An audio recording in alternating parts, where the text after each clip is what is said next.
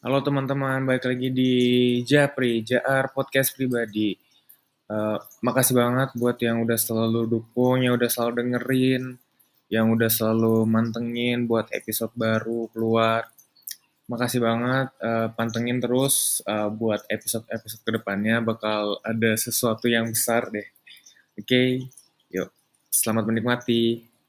Hai guys, balik lagi di Japri, JA podcast pribadi, JA podcast nomor satu se-Indonesia. Amin. Ini kita kedatangan tamu Tasya. Lagi. Uh, ini kayak kayaknya uh, ntar tulisannya fitnya yang kan yang sebelumnya Vanisha sekarang kayaknya fit Tasya. Tasya. Jadi, jadi kayak seakan-akan uh, beda, beda orang, orang gitu. Boleh, boleh. Bebas, bebas yang punya podcast aja. Jadi uh, malam ini nih kita tuh ini udah malam banget. Uh, jam sebelas cuy ini. Jam berapa? Eh jam sebelas Kita ya? record jam sebelas guys. Lagian lu sok sibuk banget anjir. Sok gue tuh kan sok sibuk. gue tuh emang kayak rapat-rapat. Terus gue tadi jam tujuh ada kelas gitu.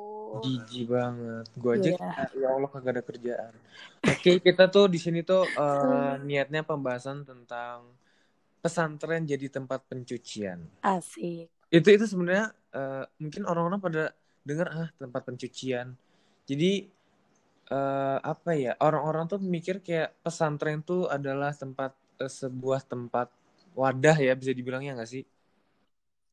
Wadah tempat pencucian orang-orang mm -hmm. yang kayak nakal atau apa ya? Yang jauh dari agama lah istilahnya. Nah, yeah, pendapat yeah, lu yeah, tuh yeah uh, apa sih maksudnya maksud pesantren yang sebenarnya tuh apa sih menurut lo? Iya. Yeah. Maksud pesantren yang sebenarnya kalau menurut gue ya, gue nggak tahu karena gue dimasukin pesantren, gue nggak akan Kita ini, uh, sensor aja pesantren gue ya, gue malu. karena gue juga ngerasa gue bukan lulusan pesantren Sama yang baik iya. dan benar dan berhasil gitu ngerti nggak?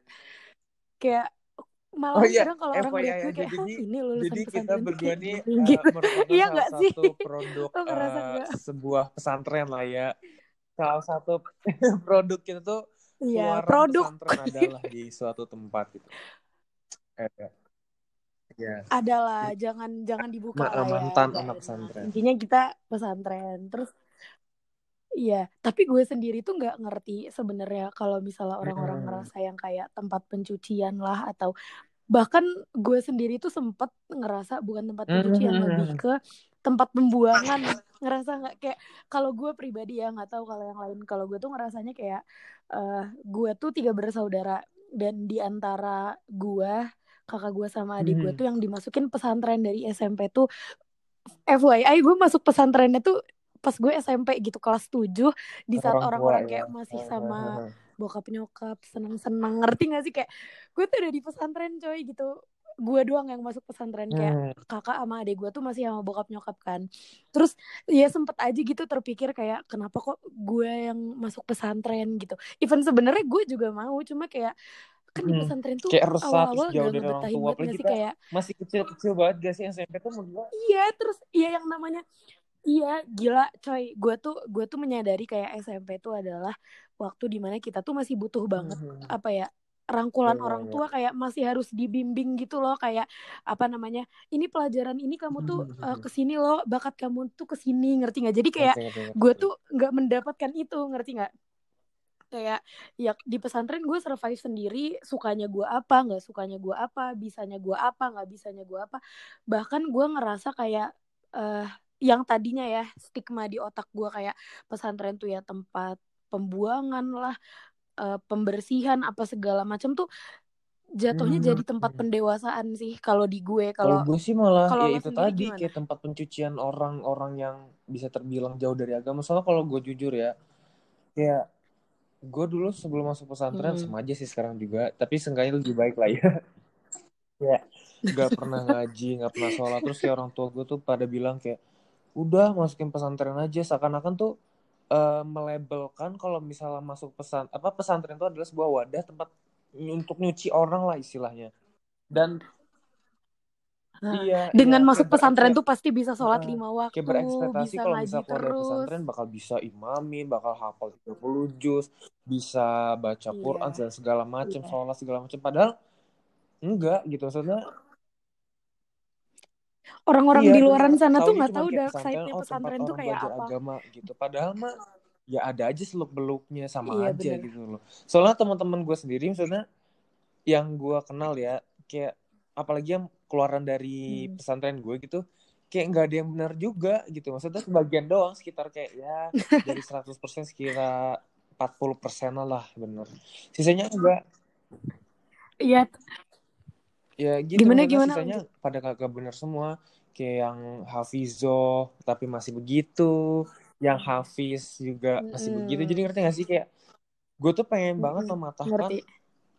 eh, apa ya pandangan orang tentang pesantren itu adalah sebuah wadah tempat tempat pencucian orang-orang yang tanda kutip tuh jauh dari agama atau kurang agama gitu ngerti nggak? Iya iya iya. Tapi untungnya tuh ya kalau Hmm. gue tuh dulu dimasukin pesantren, pertama karena gue tuh dari SD udah eh, udah apa ya maksudnya gue tuh nggak suka ngikut jalur temen-temen sendiri gue gitu. kayak jadi eh, gue tuh SD-nya iya jadi gue Hmm. SD-nya tuh di Al Azhar kan. Nah tep biasanya ya biasanya nih anak yang Iya, SD-nya iya, Al Azhar pasti SMP Al Azhar Hmm. lagi SMA Al Azhar lagi ya gak sih? Terus gue tuh kayak yang gue tuh nggak pengen SMP di Al Azhar udah kayak gitu kayak di Cilacap gitu kan kayak gue tuh ngerasa pengen pengen ini deh pengen di tempat yang lain deh. Gue tuh minta di negeri kan kayak pengen di Semansa aja. Uh Eh. Semansa lagi Spensa SMP negeri satu tuh. Pengen banget di Spensa atau nggak di mana kayak pokoknya nggak mau banget di Spizar nggak mau banget di Al Azhar gitu kan.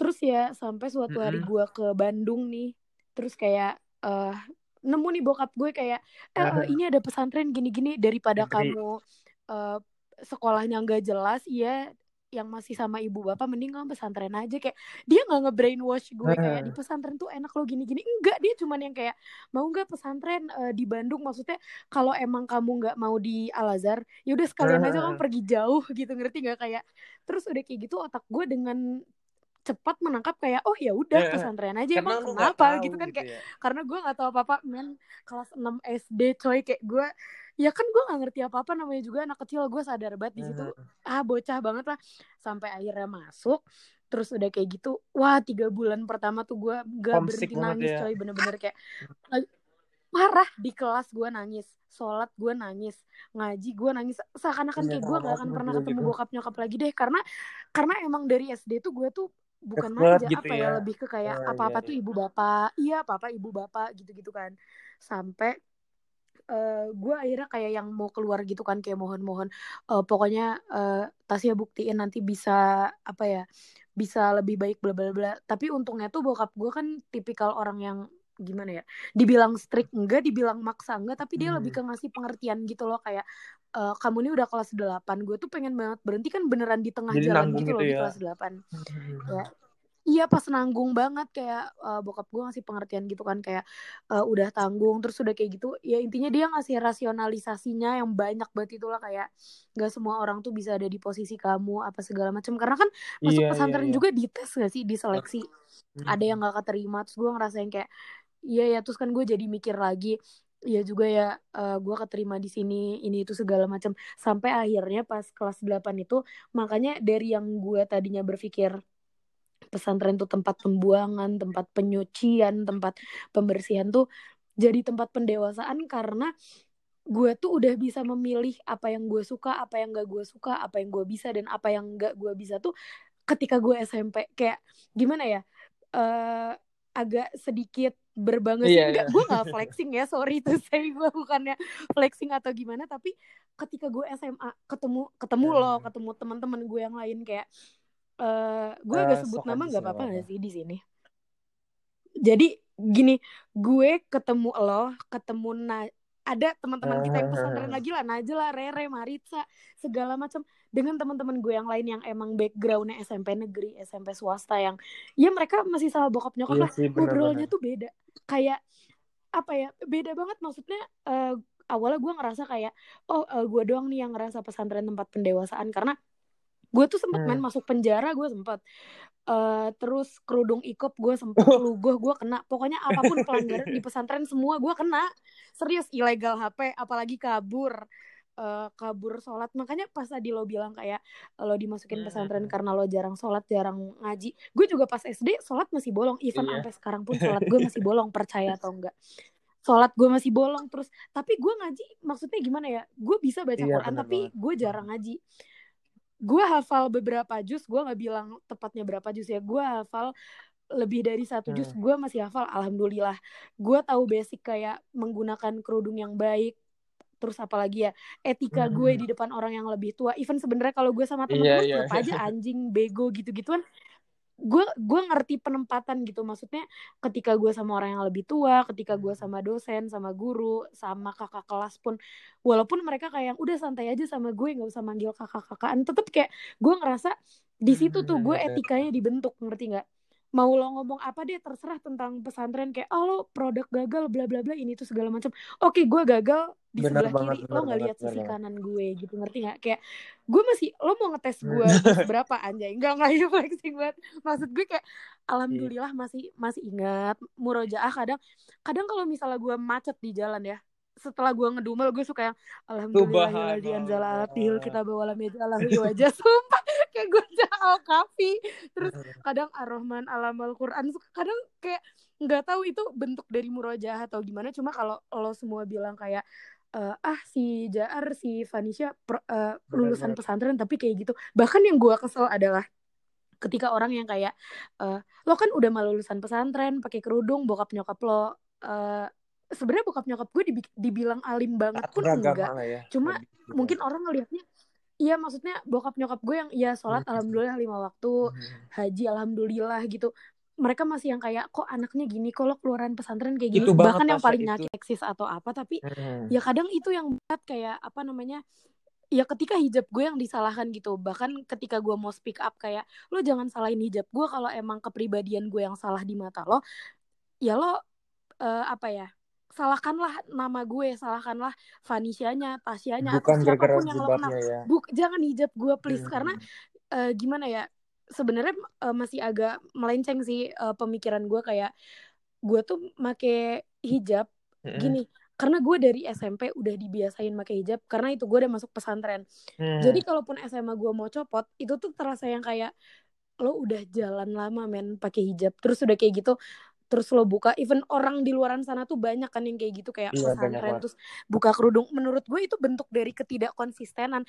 tapi Hmm. no offense ya kalau orang di luaran sana ngerasa kayak kan gue belum siap tas kan gue ini ber- ya wajar dong gue mau buka kerudung wajar buat lo cuma kan gue punya prinsip sendiri ngerti nggak Hmm. prinsip hidup Jadi masing-masing prinsip orang beda ya. Iya, prinsip orang beda-beda menurut gue itu adalah bentuk ketidakkonsistenan gue terhadap sesuatu. Kalau emang lo ngerasa itu bukan bentuk ketidakkonsistenan ya itu pilihan lo gitu kan. Sedangkan kalau gue ngerasanya gue udah dari SMP pakai nih kalau gue mau buka gak mungkin banget coy gitu. Itu pertama Hmm. alasan gue kenapa sampai detik ini gue alhamdulillah ya nggak pernah belum pernah ya buka Hmm. kerudung gitu kan. Eh, terus apalagi ya itu alasan pertama terus alasan yang kedua gue tuh ngerasa gue pakai kerudung itu eh, menunjukkan ya identitas gue sebagai perempuan dan sebagai seorang muslim ngerti nggak Hmm. kayak gimana ya agak terkesan sedikit agamis tapi serius kayak walaupun gini orang kan eh, pernah banyak yang ngobrol sama gue kayak eh gimana ya lo melakukan ini lo melakukan itu ngomong lo kasar apa segala macam tapi lo pakai kerudung emang lo nggak mau eh, memilih keputusan yang lain gitu yang Hmm. lebih pantas dengan identitas lo yang kayak Hmm. gini yang selengean lah apa segala macam terus gue bilang kayak iya gue pakai kerudung karena ini alasan yang tadi terus dia bilang oke eh, lo pakai kerudung dengan alasan itu wajib itu identitas tapi sholat lo sendiri masih bolong terus gue bilang Hmm. kayak gimana ya urusan sholat dan urusan hijab menurut gue tuh perkara beda mungkin di mata orang Sama berhijab dan gitu sholat ya. adalah iya Mhm. sholat tuh sama hijab eh, sama aja tahu sama-sama wajib lo harus ngelakuin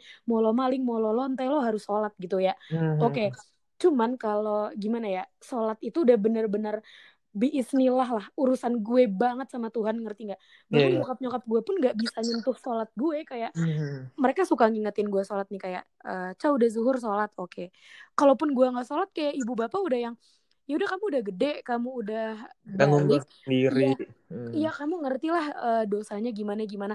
Gue juga gimana ya gue juga lulusan pesantren gue tahu dosa besar nggak sholat kayak apa.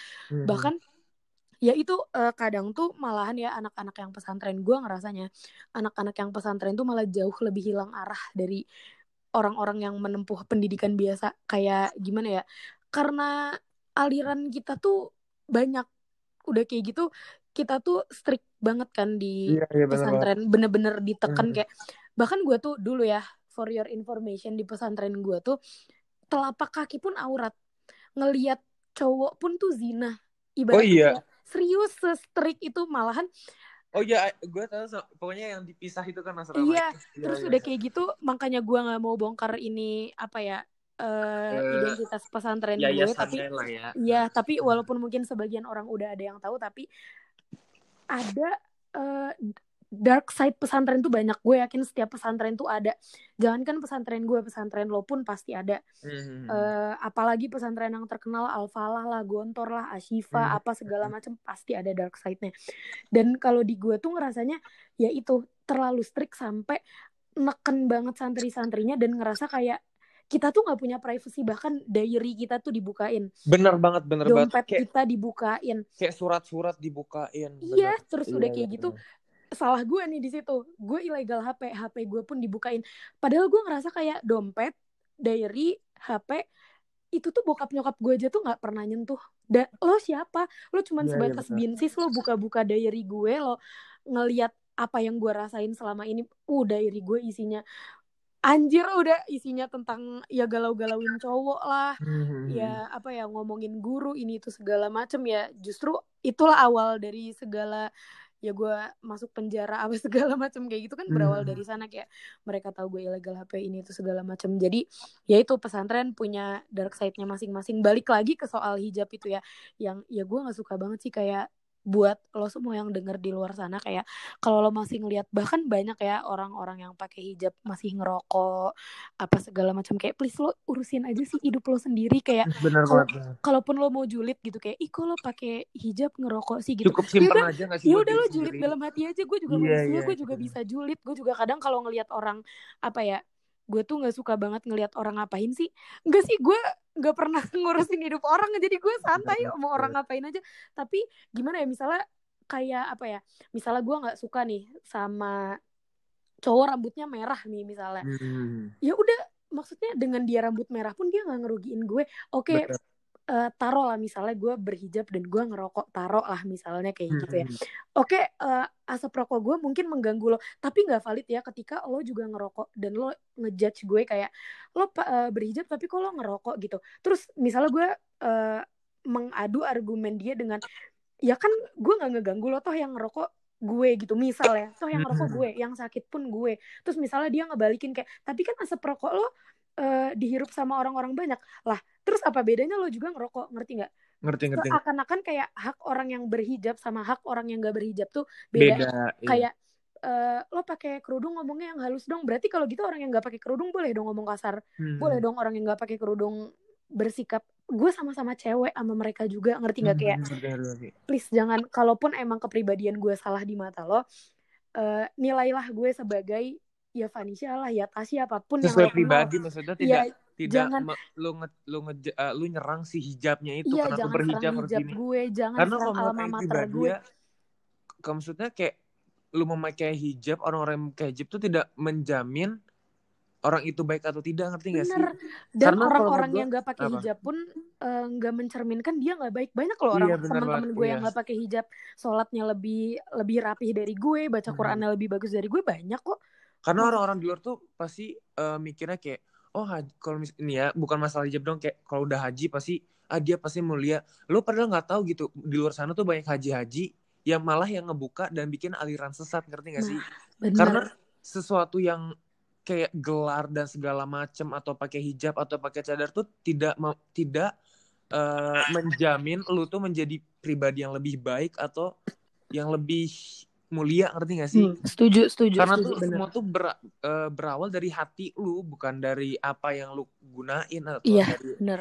da- bukan dari pendidikan dan segala macem gitu. Iya, dan gue juga nggak suka kayak ketika alma mater gue SMP maupun SMA gue kan SMA juga uh, sekolah Islam gitu ya walaupun bukan pesantren gitu. Ya jangan deh lo kalau misalnya emang ngerasa ada yang salah dari seseorang ya seranglah dia sebagai ya pribadinya dia Insan, jangan gitu. jangan lo serang keluarganya jangan lo serang atributnya dia jangan lo serang benderanya dia apa pun lah. Bahkan lebih simpel kalau emang lo ngerasa dia salah lo ngomong eh menurut gue lo lebih baik gini deh. Jadi orang kan tahu salahnya di mana lo nggak cuma julid-julid di belakang doang ngerti nggak kayak? Hmm. atau nggak minimal lo belajar deh ngelihat seseorang dari sisi yang lain. Jangan ngelihat dari yang jeleknya doang. Misalnya kayak gue ngelihat Abi nih hmm. uh, mabok lah dugem apa segala macem. Ini contoh ya guys. Contoh ha, contoh. Misalnya contoh gue ngelihat Abi kayak gitu. Pasti kan di mata gue yang pertama ah pasti nggak bener nih orang. Ah pasti uh, dia kerjanya open BO udah pasti udah ngeganja udah ngebaks udah nyintai udah hmm. ini udah itu.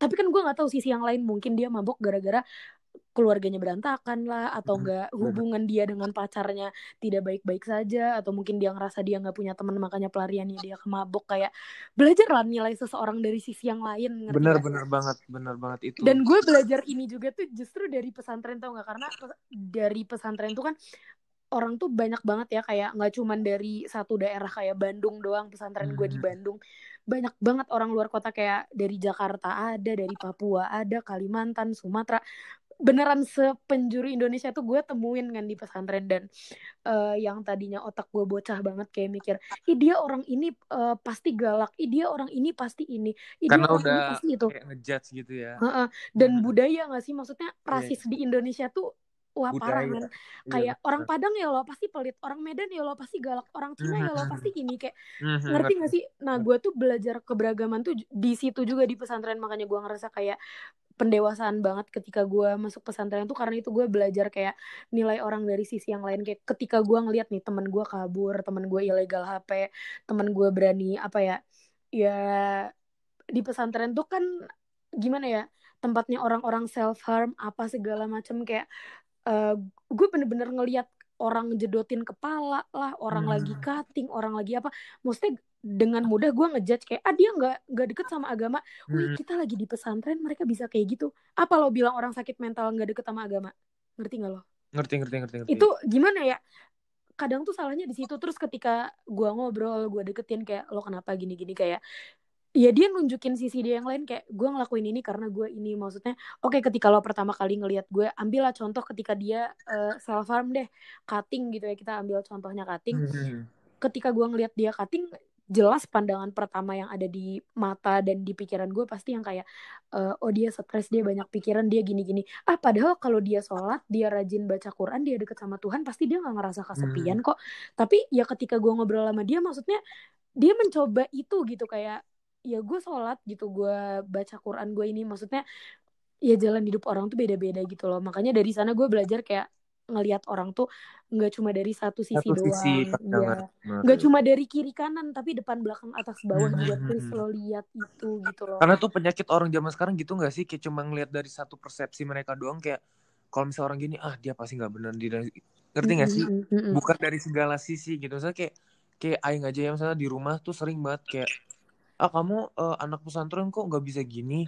Ah kamu yeah. anak pesantren nggak bisa gini? Yeah. emang kalau misalnya anak pesantren tuh harus bisa semuanya gitu ya? Maksudnya mm -hmm, kita masih kita masing-masing yang keluar dari pesantren tuh ada masing-masing nilai yang kita serap ngerti gak sih? Iya yeah, nggak semua kita kalau misal jujur kalau misal aing ya maksudnya nilai yang aing serap nih sampai sekarang maksudnya ya ya tetap baik ke orang dan segala macam walaupun kayak hadis dan segala macam gak aing terapin ngerti gak sih? Mm -hmm. setidaknya ada yang nempel tapi orang-orang orang-orang di luar tuh pasti mikirnya kalau misalnya orang keluar dari pesantren atau yang udah lulus dan segala macam tuh pasti kayak pinter segala macam ngerti gak sih? Kayak iya iya.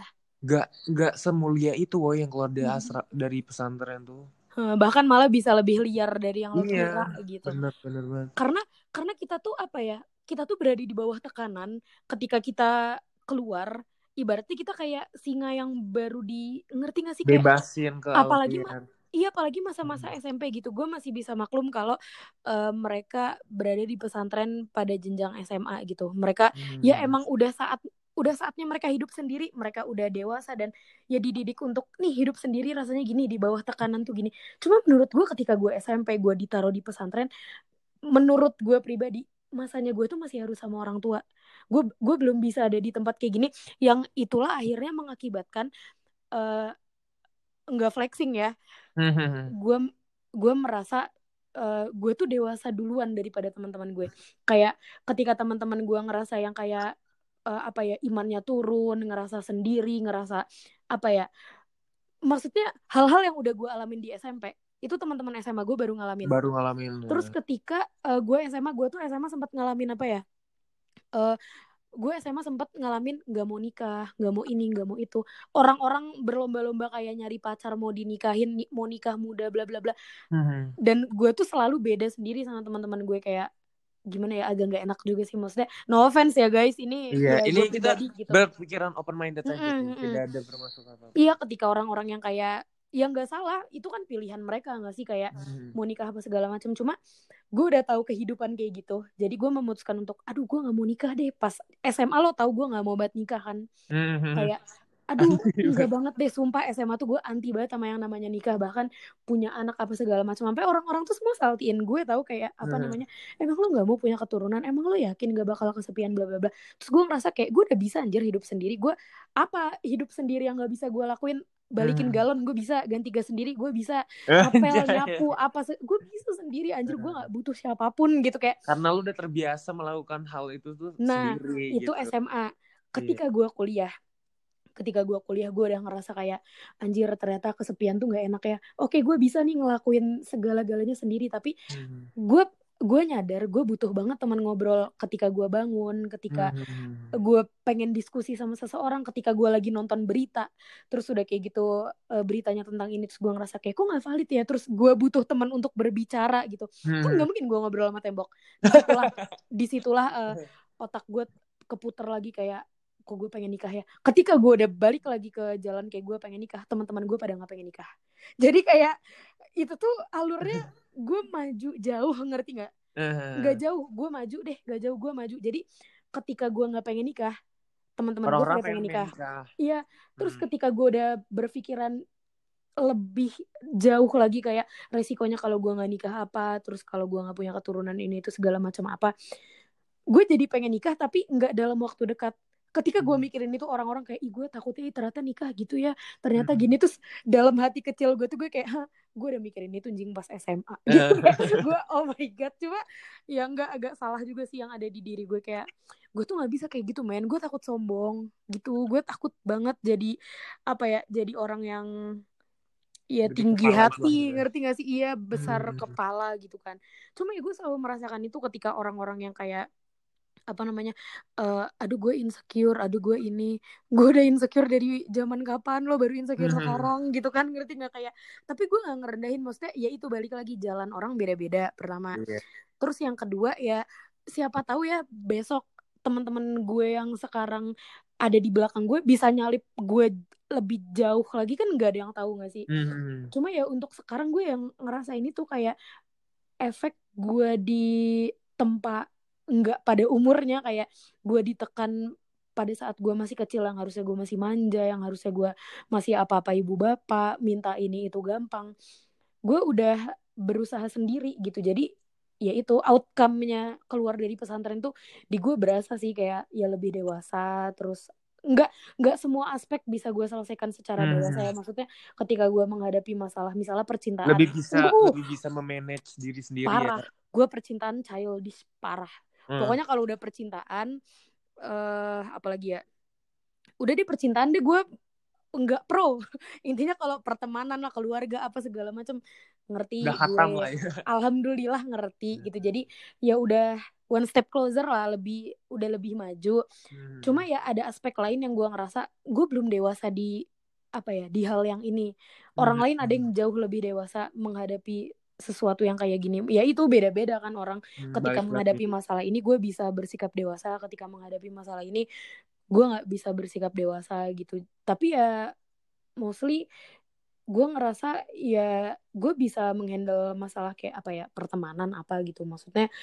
yang orang-orang pasti nggak pasti yang orang-orang pernah ceritakan ke gue kayak apa ya gue diomongin di belakang atau nggak apa ya uh, iya dia jalan sama ini terus dia ngomongin gue terus udah kayak gitu uh, padahal dia di depan gue manis. Kurang ngerasain itu SMP anjing? Kayak lo telat gitu dalam tapi, hati tapi gue emang tapi ini, ini sharing sharing aja ya. Sharing emang teman-teman SMP Aing juga maksudnya rada fake fake gitu. Ini, iya ini kan? bukan maksudnya yang cowok-cowoknya ya. Uh-uh. Kalau yang saya cewek-ceweknya sih misalnya sampai sekarang masih temenan. Tapi kalau saya cowok-cowok emang rata-rata fake-fake ngerti gak sih kayak uh-uh. di belakang ngomongin dan segala macem eh di depannya manis kayak aduh. Uh-uh. Pikir tuh udah hatam guys. Iya malahan kayak kadang ya mereka datang pas ada butuhnya doang. Iya, kayak iya. misalnya kalau di pesantren tuh ya bokap nyokap siapa datang uh uh semua Uh so baik so banget ya karena angkatan uh super baik super baik langsung yang kayak uh, misalnya nyokap gue nih datang ya ke asrama sudah kayak gitu nyariin gue gue lagi tidur atau mungkin gue lagi uh, apa ya gue lagi halakoh atau gue lagi apa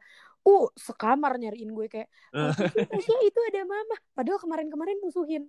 Kayak itu tuh biasanya berharap nanti ketika gue balik ke siar ya atau apa iya bener ya, banget. Dibawain pizza dibawain Penyakit apa tuh iya gitu karena nyokap gue kayak e, iya teman kamu bawain ini deh gitu. Ya hal itu juga terjadi ketika uh, nyokap temen gue datang gue juga sok baik gitu. Uh. gue merasakan hal merasakan sok baik juga ke temen gitu. Cuma ya seiring berjalannya waktu kayak makin gue naik ke kelas 9 gitu kan kayak zaman zaman kita UN dia makin sadar loh kayak oh nggak bisa men gue kayak gini terus gitu kan. Hmm. karena ya kita nggak ngebohongin anaknya juga kita ngebohongin nyokapnya coy. Ngebohongin orang tua temen gila nggak lo? Terus kayak ya udah makin makin mikir terus sampai akhirnya SMA outcome-nya berasa sih kalau di gue kayak pesantren tuh sangat sangat mendewasakan. Tapi uh, kalau misalnya orang-orang pernah ada nih yang nanya ke gue kayak uh, gue juga pernah melakukan deep conversation tentang ini terus orang ada yang nanya kayak uh, lo ngerasa outcome dari pesantren itu kan bagus ya? Lo bisa berpikir dewasa ini tuh segala macam. Gue dengan tegas menjawab tidak. Karena uh, ini alasannya? uh, gimana ya gue merasa keluar dari pesantren outcome-nya sangat sangat bermanfaat sangat sangat baik itu di gue. Gue nggak tahu anak Hmm. gue ntar kayak apa. Maksudnya uh, gue udah ada niatan mau masukin dia ke boarding school cuma nggak di jenjang SMP oh dan jadi itu SMA eh. mungkinnya bisa SMA atau nggak mungkin setelah dia SMA setahun Hmm. dulu lah minimal ya lo ngerasain lah hidup di asrama kayak apa nggak sama gue apa-apa lo bergantungnya cuma sama diri lo sendiri bahkan lo mau percaya sama teman sekamar lo aja teman Nggak sekasur lo aja tuh nggak bisa Nah, Kayak- bener. orang yang bisa lo mintain tolong tuh cuma diri lo sendiri yang ada sama lo tuh orang yang bener-bener ada sama lo sampai lo mati tuh cuma bayangan lo doang yang setia bener. nemenin lo ke mana-mana tuh bayangan lo doang yang gak Iya. akan berubah yang ngikutin Hmm. jalannya lo ya lo jahat bayangan lo ngikut jahat ya lo baik bayangan lo ngikut baik jadi ya itu teman sejati lo tuh bayangan lo sendiri serius deh kayak lo mau berharap apa sama orang lain kayak eh, misalnya ih gue padahal udah naruh kepercayaan banget sama dia kayak eh, gue udah sering banget cerita bahkan sampai keluarga gue udah kenal Hmm. deket sama dia ya dia orang lain dia nggak bisa bener-bener tahu siapa diri lo yang Hmm, emang bener. apa ya yang emang bener-bener paham mau lo Iya, apa kalau iya iya iya bisanya lo kayak Hmm. gimana bahkan lo juga ngerasain itu gak sih bi kayak ngerasain banget. sedekat-dekatnya gue sama lo tetap aja gue nggak bisa memahami lo dengan baik Hmm. dan lo juga nggak bisa memahami gue sebaik itu kan kayak Karena at the end, at the end of the day cuman kita doang gitu. Iya, makanya ya Hmm. itulah eh, lo didik lah bayangan lo dengan baik dan benar gitu. Jadilah orang baik terus biar ya bayangan lo tetap apa ya? Biar lo juga nggak musuhan sama bayangan lo, ngerti nggak? Itu Hmm. permisalan yang agak sulit maksud gue. Biar otak sama hati lo tuh selalu sinkron ke mana pun lo Hmm. pergi. Jadi ya berbuat baik terus lah. Dulu juga gue punya prinsip kayak gue bakal baik sama orang kalau dia baik sama gue. Kalau lo jahat Hmm. sama gue, gue bakal jahatin lo balik. Sekarang prinsip gue udah sangat bergeser ketika lo baik sama gue, gue akan lebih baik sama lo. Ketika lo jahat sama gue, gue memilih untuk nggak berteman sama lo. Anjay. Serius. Lebih bisa itu ya, lebih bisa eh, apa ya, lebih dewasa lah. Mm, Maksudnya dulu gue tuh pendendam banget coy. Misalnya orang, Jujur kalau misalnya gue pendendam sampai sekarang. Itu ah, permasalahan yang belum bisa gue tanganin banget. jujur gue pendendam. Tapi gue adalah eh, tipikal orang yang jadi gini. eh ada hal yang sampai sekarang nggak bisa banget gue lupain itu gue dendam banget. eh ketika gue difitnah. Hmm. Ah fitnah tuh uh, nyakitin banget coy jujur. Hmm. gue ma- difitnah macam-macam pernah difitnah pelakor pernah Wow. apalagi ya Eh, difitnah lesbi pernah Hmm. difitnah ngerebut laki orang udah ngerebut sahabat orang pernah di ah fitnah apa pun udah deh gue maksudnya ketika gue difitnah itu sebenarnya gue bisa aja lebih jahat kayak misalnya dia ngefitnah fitnah yang paling sakit banget di gue adalah uh, pelakor sih. Gue lebih sakit hmm. hati di fitnah pelakor daripada lesbia. Ya walaupun gue emang gak melakukan kedua hal itu maksudnya pelakor tuh kan jahat banget gak sih? Gue tuh benci banget sama pelakor dan gue dituduh sebagai karena orang mereka yang gue merebut kebahagiaan orang gak sih? nah iya gue iya, dituduh yeah, yeah. sebagai orang yang jahat banget gitu kan kayak anjing kalau emang gue pendendam banget. Gue dendam sama dia sampai sekarang gue nggak gue maafin dia tapi gue nggak maafin kata-kata dia. Hmm. dan kita nggak bisa berteman selurus itu karena fitnah lo ketika gue bener-bener pendendam yang strict gue bisa aja cari celah di mana jeleknya lo gue sebarin. Kayak eh uh, dia tuh gini tau dia tuh di jurusannya ini anjir. Kayak gue bisa lebih jahat dari lo. Orang yang ngomongin gue pelakor tuh cuma circle lo. Uh, hitunglah bersepuluh. Gue bisa bikin sekampus ngomongin lo serius Wih, cuman serem banget ya kak. Enggak cuman iya itu idealisme gue bergeser kayak ya udah lo fitnah gue gue tahu rasanya difitnah nggak enak. Hmm. daripada gue dapat maksudnya gue udah difitnah gue ngefitnah orang balik suatu hari gue akan difitnah lagi dan gue ngefitnah lagi dan itu jadi lingkaran setan yang gak akan pernah selesai. Hmm. ya udah akhirnya gue memilih oke okay, gue ngobrol sama lo salah gue di mana ketika emang apa yang gue lakukan salah gue sadar gue salah gue minta maaf. Gue memilih untuk ya udah lo bener-bener racun. Maksudnya hmm. ya udah gue memilih untuk nggak temenan aja sama lo. Gue sorry uh, gue maafin kesalahan lo yang fitnah gue tapi gue nggak akan pernah lupa kata-kata lo ya. Gitu gue deal dealan hmm. sama orang ya kayak uh, apa namanya ya udah uh, kita bisa temenan biasa. Walaupun emang sebenarnya dia nggak kenal baik sama gue ya. Maksudnya ya gimana cuman ya? kenal uh, cuman kayak gimana ya teman biasa lah ya. Dibilang teman biasa pun enggak. Maksudnya kenal doang dibilang kenal pun enggak kayak Hah? dia siapa gitu kan yang gue kaget tuh justru itu kayak dia siapa terus udah kayak gitu ya udah udah ngobrol terus udah kayak gitu uh, ya udah udah baikan udah ngobrol apa segala macam tapi ya pada akhirnya gue tetap bilang kayak tapi uh, maaf banget ya uh, perkataan lo masih tetap ngebekas di hati gue dan tenang aja gue gak akan doain lo yang enggak enggak gue cuma memilih untuk nggak terlalu deket sama orang-orang ya. yang setipe sama lo. Walaupun dia minta maaf gue sadar tulus coy. Kayak ya dia sadar kayak iya harusnya gue nggak ngelakuin hal kayak gitu. Gue sadar gue salah ini itu segala macam. Cuma ya yang namanya orang itu zaman sekarang kita nggak bisa benar-benar percaya 100% gitu kan. Ya. hmm. dan ya gue juga merasa semakin ke sini tuh sulit sih untuk mempercayai orang. Karena ya itu gue selalu ngelihat orang dari backgroundnya. Kayak misalnya dia anak apa ya misalnya dia anak pesantren lah kalau dia anak pesantren. Ketika hmm. gue ngelihat anak pesantren kayak oh pasti baik atau nggak oh pasti ini pasti itu. Gampang gue percaya kayak gue bisa cerita ini tuh cuma ya itu sebenarnya gue uh, di lain sisi gue orang yang susah banget percaya sama orang tapi di lain sisi juga gue gampang percaya sama orang. Jadi kayak bingung gak sih lo? Gue tipikal orang yang kayak gimana kalau percaya?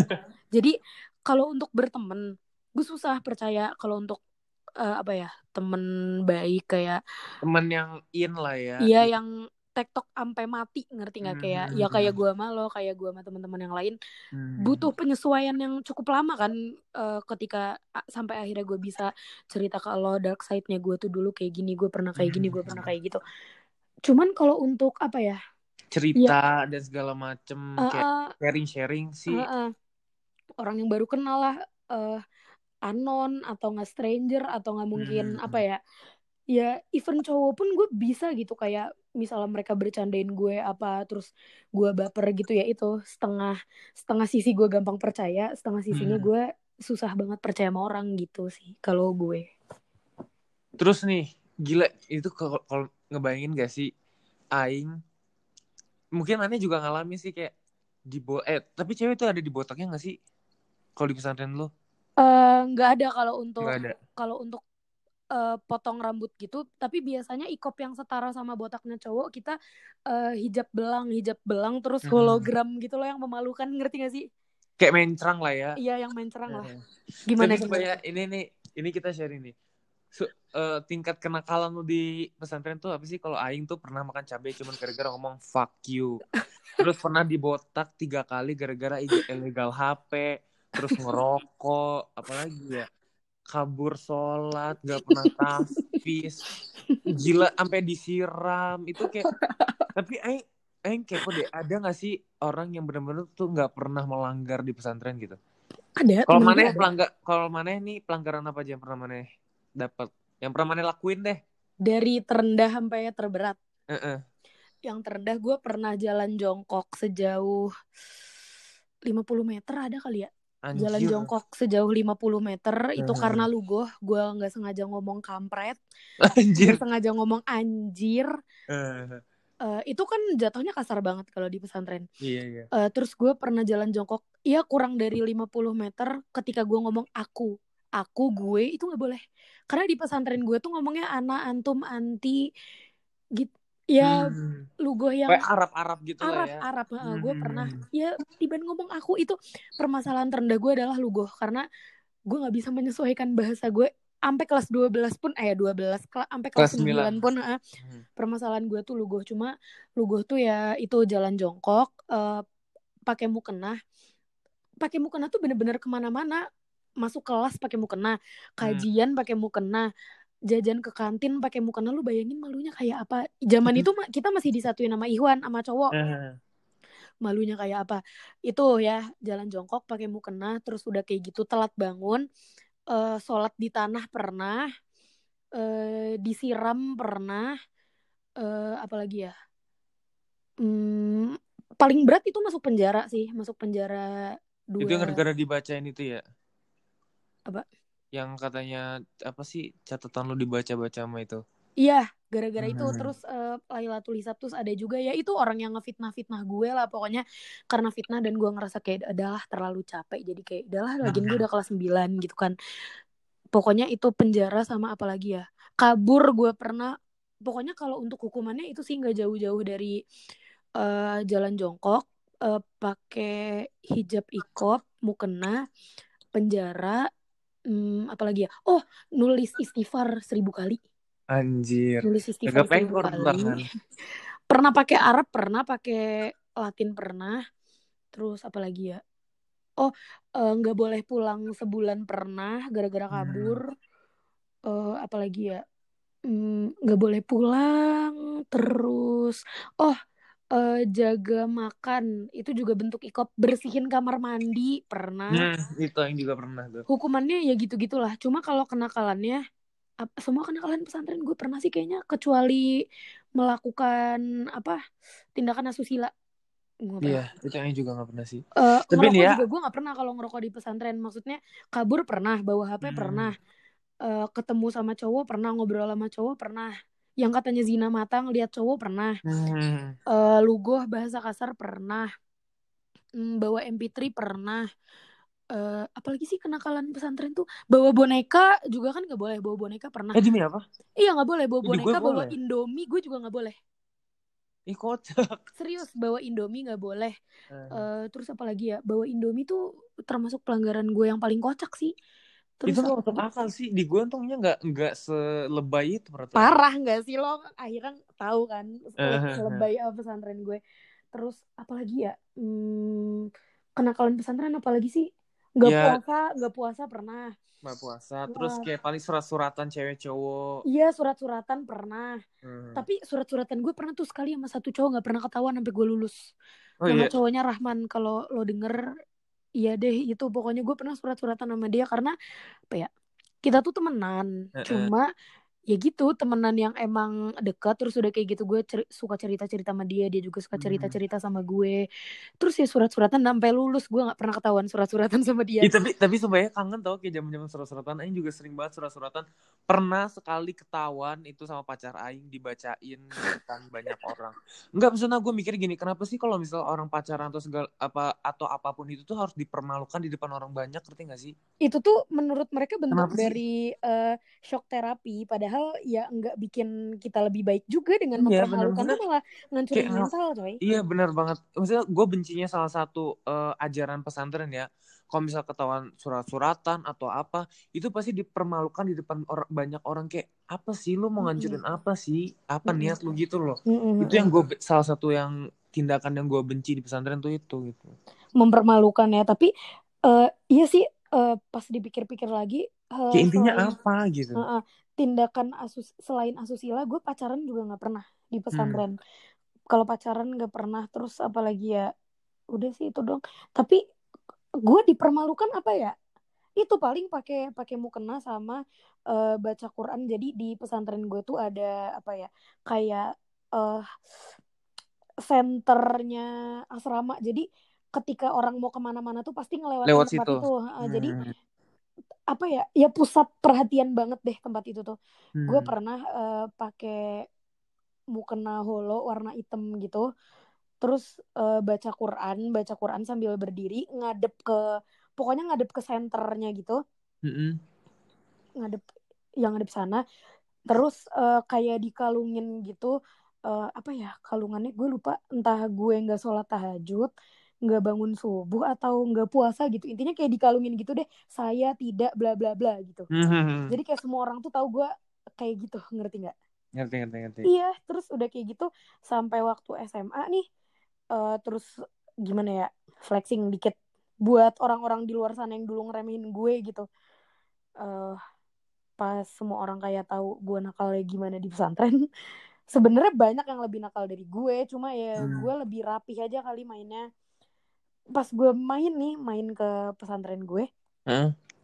guru-gurunya kayak yang, "Eh, gimana? Kuliah di mana? Keterima di mana? Terus ketika sebenarnya eh, kampus gue juga nggak sewah yang ya mungkin orang juga ngelihatnya ih bagus. Cuma nggak sewah itu tapi ketika eh, guru-gurunya nanya oh di situ ih hebat banget keterima jalur apa SBM bu terus guru-guru kayak ih subhanallah ya dulunya padahal kamu ini kayak lo tuh bisa lo ngelihat gue nggak dari masa lalu ngerti nggak Eh. oke ya udah oleh karena itu gue membuktikan nih kan kata lo dulunya gue gini sekarang gue bisa kok kayak gini ya jangan apa ya jangan salahin anaknya gitu loh maksudnya kalaupun emang ada yang salah lo benerin jangan malah tambah Hmm. bikin salah gitu Hmm. Itu sih yang gue tangkap kayak setiap setiap banget gue kalau ke asrama gue kayak sampai sekarang pun kan gue masih menjalin komunikasi yang baik gitu kan Hmm. sama orang-orang ya alumni yang sealumni gitu bahkan sama guru-gurunya juga. Selalu kayak gitu kayak ih hebat banget ya sekarang ih gini ya gitu. Ya gue alhamdulillah maksudnya anjir jauh banget lah gue maksudnya teman-teman gue banyak banget lah yang di ITB ada di UI ada maksudnya Hmm. jauh lebih wah gitu. Cuma ketika gue merasa gue belum pantas mendapatkan predikat itu ya tetap ada kebanggaan tersendiri kayak ya udah lo lihat nih gue sekarang kayak gini gitu kan. Hmm. ya pesantren tuh sometimes mendewasakan kalau lo emang menyiasatinya dengan baik gitu. Terus eh nih selanjutnya. Nilai-nilai eh, apa ya nilai-nilai yang lu pelajaran di eh, pesantren tuh apa sih? Nilai-nilai yang lu resapi sampai sekarang yang lu pegang teguh sampai sekarang tuh apa? Ada nggak? Tapi kagak ada lagi anjing. ada ya itu jangan ngeliat Kedewasaan itu. sisi cuma itu bukan ajaran pesantren itu idealisme gue yang gue dapat selama gue di pesantren oh sama satu ketika ya? gue nggak ke masjid ke tempat mana pun yang harus buka sendal Mm-mm. itu sendalnya ngadep keluar itu ajaran pesantren gue Itu sampai doang. sampai sekarang serius karena itu tuh menghemat waktu dan lebih rapih terus cara Hmm. ngelipet baju gue juga masih lipetan pesantren sampai sekarang terus apalagi ya eh i- sama ya itu sih nilai juang kayak dulu tuh apa ya ustazah-ustazah gue yang gak recet ya yang emang ngerti kondisi kita tuh sering banget bilang kayak eh, proses yang sekarang kamu jalanin apa ya sakit-sakitnya itu tuh bakalan berasa di ya masa depan Betul. gitu dan Hmm. ya gue selalu mengingat itu sih kayak ya dulu gue berarti berapa tahun yang lalu ya empat tahun yang lalu apa lima tahunan yang lalu lima. lima tahunan yang lalu gue apa ya istilahnya jatuh bangun lah gue survive kehidupan pesantren kayak ya dikelilingi teman-teman yang mungkin fake. Ya alhamdulillah banyak sih tapi di gue yang baik-baik aja juga gitu bahkan sampai sekarang juga ada.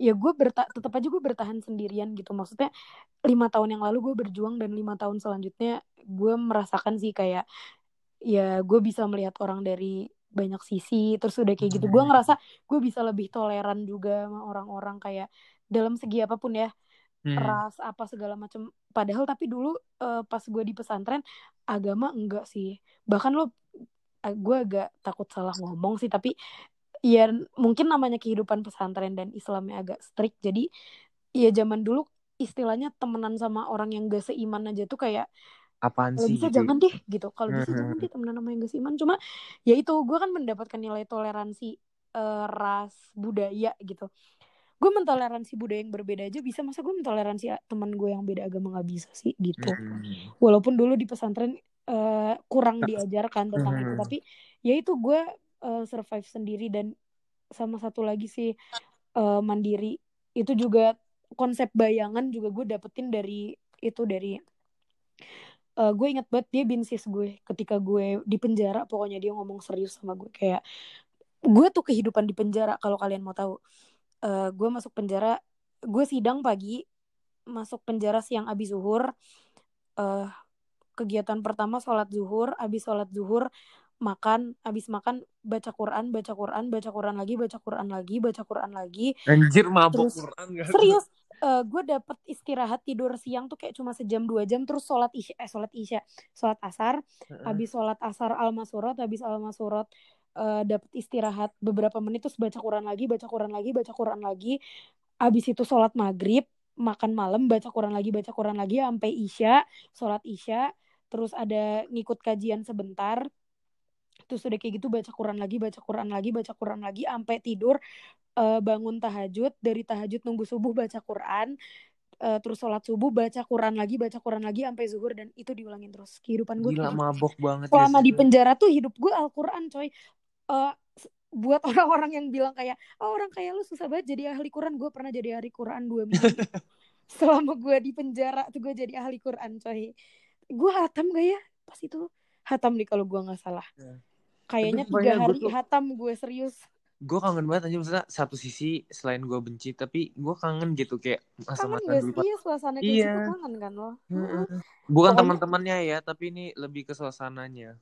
Iya tapi gue juga teman-temannya kangen. Cuma ya suasananya juga kangen sih kayak hmm. uh, ustazah-ustazahnya yang receh terus udah kayak gitu gue juga sempet jadi apa sih osis. Eh dulu namanya uh, bukan OSIS kalau di uh, apa sih itu anjing OPP kalau di gue organisasi. Kalau gue apa ya? P-nya pesantren aja organisasi. Orasi kalau aing tuh orasi organisasi uh, para santri atau apa gitu kayak orasi kalau itu iya kalau di gue OPP aja lupa. Mm-hmm. terus akhirnya ganti nama jadi OSIS. Terus ya gue sempet jadi kakak kelas yang sengak gitu loh kayak uh, nyuruh makan, nyuruh peluit, terus nyuruh bangunin anak-anak. Gue sempet ada di step itu, maksudnya gue pernah baik banget di mata guru gue pernah juga buruk banget di mata guru itu ketika gue masuk penjara kayak uh, ya baca Quran terus baca Quran terus gitu kan kerjaannya sampai ya pas keluar jadi gue karena udah terbiasa baca Quran jadi baca Quran terus tapi sekalinya pulang ke rumah ya kena setan lagi percuma. Ya udah deh gagal nggak gagal sih maksudnya ya belok lagi gitu. Makanya pas ya nggak nggak mereka deh kalian-kalian pun yang dengar ketika masih suka ngerasa kayak ikan lo lulusan pesantren harusnya sholat lo lima waktu ya. Ya lu cobalah masuk pesantren setahun aja gitu kan. Hmm. karena lo gak usah setahun deh kelamaan. Setengah bulan aja setengah nyobain. bulan lah ya dua minggu gak sih? Hmm. dua minggu lo masuk pesantren lo akan ngerasa kayak tekanannya kayak apa. Jadi ketika lo berada di bawah tekanan lo akan patuh banget sama aturan. Dan ketika lo bener-bener dilepas lo akan lo ya udah iya, iya lo akan melakukan hal yang lo nggak bisa lakukan ketika lo di kandang. Iya, iya kayak gitu. Jadi ya menurut gue gue nggak bisa mewajarkan karena gue tahu sholat itu wajib. Hmm. cuma ya gue nggak su gue kurang suka sih ngomongin perkara-perkara wajib yang urusan kita personal sama Tuhan gitu ya. Kayak maksudnya banyak sih orang-orang yang nggak buat cowok-cowok ya sorry banget nih buat cowok-cowok yang apa tuh kak? pernah nggak bukan cowok-cowok sih cuman ada beberapa yang pernah deket sama gue dan ngerasa kayak sholat gue tuh penting banget buat lo seakan-akan kayak uh, apa namanya lo sholat aja nggak konsisten gimana nanti punya hubungan sama gue bla bla bla. Men hmm. sholat itu udah lebih mulia kedudukannya daripada lo. Maksudnya ya oke okay, karena itu karena kedudukannya lebih mulia harusnya lo bisa dong konsisten dengan sholat lo. Hubungan gue sama lo tuh sebatas uh, apa ya hubungan dengan Allah kan hablum minallah hablum ya. minallah hablum minanas hablum minanas iya bener. Hmm. kayak apa namanya hubungan gue sama lo cuman ya udah gue sebagai Vanisha dan lo sebagai ex sedangkan gue sama Tuhan tuh udah jauh coy. Kayak lo nggak bisa menyamakan hubungan gue sama lo dan hubungan gue sama Tuhan. Maksudnya gue bener-bener langsung cut cowok yang kayak gitu. Kayak maksudnya gue seneng diingetin sholat kayak berarti uh, dia tahu sholat itu penting buat gue dan buat dia juga. Cuma di sisi lain gue nggak suka main dipaksa. Karena apa ya ya gue sholat oke okay cuma biarlah sholat gue gue dong yang tahu lah gitu. Maksudnya untuk apa juga lo tahu gitu loh maksudnya. Bener-bener kayak urusan kayak, pribadi banget anjir. Uh, maksudnya kalaupun udah bener-bener kehabisan topik ya udahlah nanyain udah sholat apa belum gitu. Cuma masih banyak topik yang lain yang bisa dibahas gitu daripada lo nanyain kayak udah sholat belum? Jangan lupa sholat ya daripada nanti kamu bla bla bla kayak hmm. aduh ngomongin dosa mending lo urusin dosa lo dulu daripada dosa gue gitu. Maksudnya yeah, kita yeah. tuh sama-sama orang yang berbuat dosa cuma ya beda, beda jalur jalan, aja ya beda jalur. Ya gitu sih kalau dari gue. Nilai-nilai. nih ya kita bahas tentang tadi yang ngurusin dosa. Gue benci banget sama orang yang suka ngurusin dosa kayak kayak nganggap diri dia tuh mulia gitu. Ngerti gak sih? Mm -hmm, mm -hmm. gue lihat orang sekarang kayak kayak kok orang Islam pakai tato sih? Kok orang Islam antingan sih? Lo tau sendiri kan kalau misalnya mau pakai anting itu uh, menyerupai perempuan ya udah terus kenapa gitu? Lu kira lu kira lu mulia gitu. Lu ngejulitin orang juga dosa ngerti gak sih? Kita tuh punya dosa masing-masing gitu. Nih siapa tahu ada pendengar yang uh, otaknya kurang kebuka gitu tentang dosa orang lain. Lu pikirin dosa diri lu sendiri coy. Masih banyak dosa diri lu sendiri gitu. Iya tapi ya gue juga nggak mau Hmm, tapi gue juga gak mau hipokrit ya. Gue sebagai manusia juga hmm. kadang suka ngejulit suka gue juga ju gue juga julit gitu uh, maksudnya maksudnya uh, gue gue nggak suka ketika jujur tapi ini gue detik ini gue nggak munafik ya.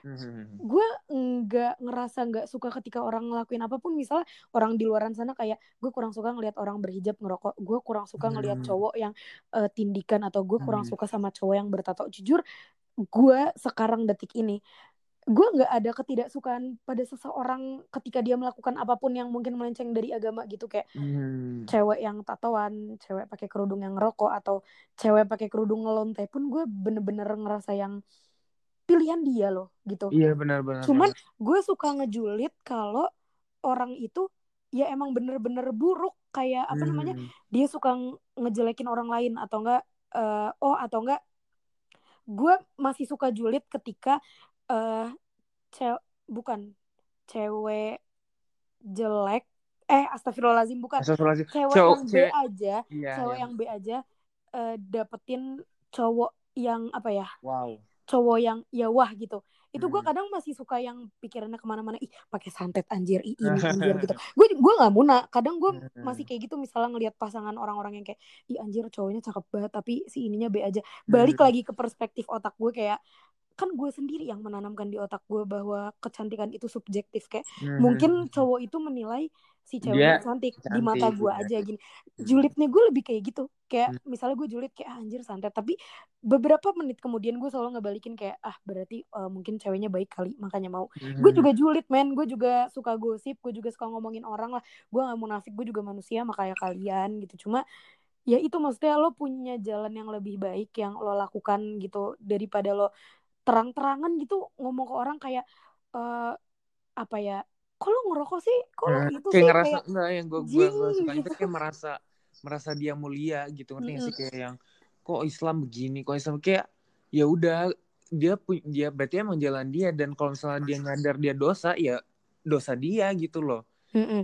Dan tapi satu mungkin, lagi, tapi mungkin orang-orang mikir kayak kan ada yang hadis berkata kalau kita tuh sesama kaum muslim tuh harus saling mengingatkan. Mungkin Mm-mm. mereka berpacu sama itu gitu. Tapi kalau balik lagi ke diri gue pribadi gitu ya, gue jujur gue orang yang males banget ngurusin orang lain berarti gak sih kayak iya bener-bener gue julid emang julid tapi gue nggak mau ngurusin dosa orang lain kayak kayak ada orang yang bilang kayak ih ntar dosa tuh kalau tatoan ya udah biarin aja sih orang dosa-dosa dia hmm, juga. Iya, iya, dia iya. juga yang disiksa. Kalau gue jujur gue gitu sekarang hmm, orang gue juga kayak gitu maksudnya dan oh ya dan dan hmm. satu lagi ya ketika lo ngejudge orang itu kayak apa pun ketika lo ngejudge dia lo tuh nggak tahu background dia kayak apa. Hmm, buat orang-orang orang-orang tuh banyak yang ngejudge gue dari bahasa bi. Mostly orang-orang di luaran sana kalau ketemu gue mereka nggak mereka nggak ngejudge apa ya uh, cara berpakaian gue kadang gue masih jipon kan masih suka kelihatan hmm. rambut. Mereka nggak ngejudge rambut gue nggak ngejudge gaya gue. Malahan alhamdulillah oh, mereka uh, mereka udah mulai nggak ngejudge sholat gue. Tapi mereka suka banget ngejudge bahasa gue kayak e, lo berhijab harusnya bisa dong halus bla bla lo nggak tahu background gue kenapa gue bisa berkata seperti ini. Maksudnya hmm. gini gue pun ngomong gue bisa ngomong kasar gue bisa sesantai itu cuman sama orang-orang yang gue anggap gue bisa ngomong kayak gini sama dia. Dan lo cuma ngedenger obrolan gue sama temen gue gue nggak ngobrol sama lo ngerti nggak? Hmm, ngerti ngerti ngerti. coba deh lo ngajak gue ngobrol pasti gue nggak akan kayak tiba-tiba ah bego ya lo anjing ya lo. Gue nggak akan kayak gitu men. Ya Gak kasih nyablak gitu ya. Nah, lo tuh nggak tahu background orang udah gitu aja. Lo nggak tahu belakangnya orang tuh ngerasain apa. Lo Benar. nggak tahu kenapa dia bisa seperti itu tuh lo Alasan tahu. melakukan hal itu gitu Nah, ya. Maksudnya gue bisa nih Bi ngobrol sama lo sesantai ini kayak anjing lah lo ih gila ya lo gitu maksudnya. Eh, ngatain lo padahal kalau misalnya orang di luar sana kayak ih gimana sih Tasya eh, gini-gini kok ngatain Abi gila ngatain Abi Hmm. anjing ngatain Abi ini. Ya karena Abi emang gila lo nggak tahu aja karena Abi emang anjing gitu kan. Kalau lo mau tahu gitu. Backgroundnya misal kayak gitu. atau enggak ketika gue sama siapa pun lah misalnya kadang sama kakak kelas gue kadang uh gue ah, kesel banget ya sama bukan kakak tingkat kakak kelas sih biasanya. Karena Nah, kakak-kakak tingkat gue alhamdulillahnya ya lebih dewasa lah ya. Kadang kakak-kakak kelas gue yang eh, SMP dan SMA tahu sih gue SMA nggak deket sama kakak kelas kakak kakak kelas gue yang SMP kadang tuh suka yang kayak ih kok kamu manggil ini pakai nama nggak pakai kak terus lo ngomongnya lo gue kayak karena pas pas SMP kita lebih ada senioritasnya gede banget. mm-mm, gitu. mm-mm, parah Apalagi pesantren pesantren itu kan senioritas kan mampus kalau di Mm-mm. Aing gitu kok sih. di gue senioritasnya juga lumayan sih cuma Hmm. alhamdulillah sekena kenanya bully gue gue nggak pernah yang sampai jatuh mentalnya gitu ngerti gue gak pernah sampai yang stres depresi karena dibully alhamdulillah. Malah Alhamdulillah sejauh ini gue ngerasa gue yang ngebully orang jadi kayak gue nggak tapi ngebully sengebully ngebulinya gue kayak apa ya? Ya gue nggak tahu sih buat orang di luar sana yang pernah gue bully coba kontak gue ya kalau lo masih sakit hati ngobrol aja gitu kan. Siapa tahu lo masih punya luka terpendam. Balik lagi ke yang tadi gue sama kakak kelas gue ketika orang merasanya gue nggak sopan sama dia ya karena background gue eh, jadi gue ada satu kakak kelas yang gue kalau ngobrol sama dia nggak pernah pakai kak selalu manggil nama Hmm. gini-gini karena emang background gue sama dia pertama sama-sama Padang terus yang kedua kita sama-sama apa ya Akrab. gue nggak gue nggak berani ngecap diri gue sebagai orang apa ya orang Jakarta you name it lah maksudnya Hmm. tapi ya cara berbahasa gue sama si kakak kelas itu ya seperti itu maksudnya kita lo gue lo guean lah menggunakan Mhm. bahasa karena gue sama dia sama-sama kalau lebaran pasti eh, apa namanya ngumpulnya tuh di Jakarta itu Mhm. kumpul keluarga kita tuh di Jakarta jadi ya masih ada lah percampuran dikit-dikit gitu walaupun enggak gue sama sekali nggak ada darah Jakarta coy Eh. Eh, apa namanya ya itu mungkin karena ya pengaruh teman-teman dan ya gue sama dia menggunakan bahasa itu ya itu backgroundnya lo nggak tahu aja kan gue sama dia sama-sama pernah menghadapi ini tuh sampai ya dia juga bisa sesantai itu sama gue. Bahkan dia sendiri tuh nggak pernah mempermasalahkan itu kayak apa namanya ya udah sih kalau emang lo digituin sama teman angkatan gue lo bilang aja gue nya nggak gimana gimana cuma kan ya tetap aja yang nggak enaknya gue gitu kan. Mhm. gitu sih jadi please lah lo kalau nggak tahu background seseorang jangan ngejudge gitu. Tapi walaupun ya kadang gue juga suka ngejudge gitu tapi kadang gue suka kan ngejudge di Twitter kalau orang asal ngomong ini itu segala macam ya. Hmm. gue nyerang argumen lo bukan nyerang bukannya orangnya iya lo siapa gitu kan. Kecuali lo emang udah bener-bener toksik lo udah bener-bener iblis lo udah bener-bener dajal dajal baru gue berani tuh nyerang nama lo. Eh. ini gitu gitu. Sisanya mah paling ya gue nyerang argumen atau enggak nyerang apanya karyanya dia atau apa gitu. Ya aduh kehidupan pesantren emang keras banget ya. Yes that's true. Pesan buat para pendengar nih pesan pesan mungkin yang eh, menganggap masih pesantren apa ya. Pokoknya pesan apa aja deh ada nggak pesan nih? Hmm, pesan buat orang-orang yang lebih tepatnya suka ngurusin orang lain gitu ya. Hmm. Udah urusin hidup lo dulu deh sampai hidup lo benar baru lo hidup kita gitu. Maksudnya kita tuh sama-sama melakukan kesalahan cuma ya kita beda jalur aja Hmm, gitu bener kan. banget bener banget. Jangan apa ya dan lo juga harus bisa ngelihat orang tuh dari berbagai sisi selalu berpikir positif. Maksudnya jangan jangan cepat ambil kesimpulan kalau orang ini langsung jelek gitu walaupun semua orang pasti punya sisi negatif dan positif gitu Hmm. ketika lo ngelihat gue ada di sisi negatif lo akan gue akan negatif terus di mata lo tapi ketika lo mengenal gue mungkin lebih jauh lo pasti akan mendapatkan sisi positif yang ada dalam diri gue. Begitu juga ketika gue kenal sama lo gitu. Ketika lo memperlihatkan sisi negatif lo di mata gue ya gue akan ngelihat negatifnya lo gitu sih. Sama buat orang-orang yang menganggap bahwa semua anak pesantren itu adalah suci fuck you Hmm, lo you all. lo nggak ngerasa hidup di pesantren tuh kayak apa coy diem aja lah sampai lo ngerasain sendiri rasanya ditekan di pesantren tuh kayak apa udah sih itu aja Oke, thank you banget nih buat eh, Tasya. Beda- thank you be- juga Beda-beda orangnya yang sebelumnya Vanessa, sekarang Tasya. ya beda Makasih beda banget. jauh Iya beda jauh ya. Thank you banget buat eh, menyediakan waktu untuk jadi, aduh kenapa sih eh, suka awkward gitu ya? Kenapa? Eh, sudah menyediakan bahasanya tuh Aing tuh suka eh, baku gitu pak. Pokoknya eh, udah nyediain waktu eh, untuk jadi sumber narasumber. narasumber iya oke Kali thank you juga udah Thank you mempercayakan so gue much. Iya. Sebenarnya eh, ya pokoknya thank you, thank you, thank you, thank you, thank you, Iya, you banget. sama-sama. Thank you juga, oke. Udah bertukar pikiran dan Iya. Em, apa ya memberikan gue ruang untuk speak up tentang kehidupan pesantren gitu. Hmm. Semoga aja nih pendengar juga ada nilai yang bisa diserap gitu Iya, ya semoga. pesan, eh, Tasya tadi. Betul. See you on next episode. Thank you guys. Bye bye. Thank you guys.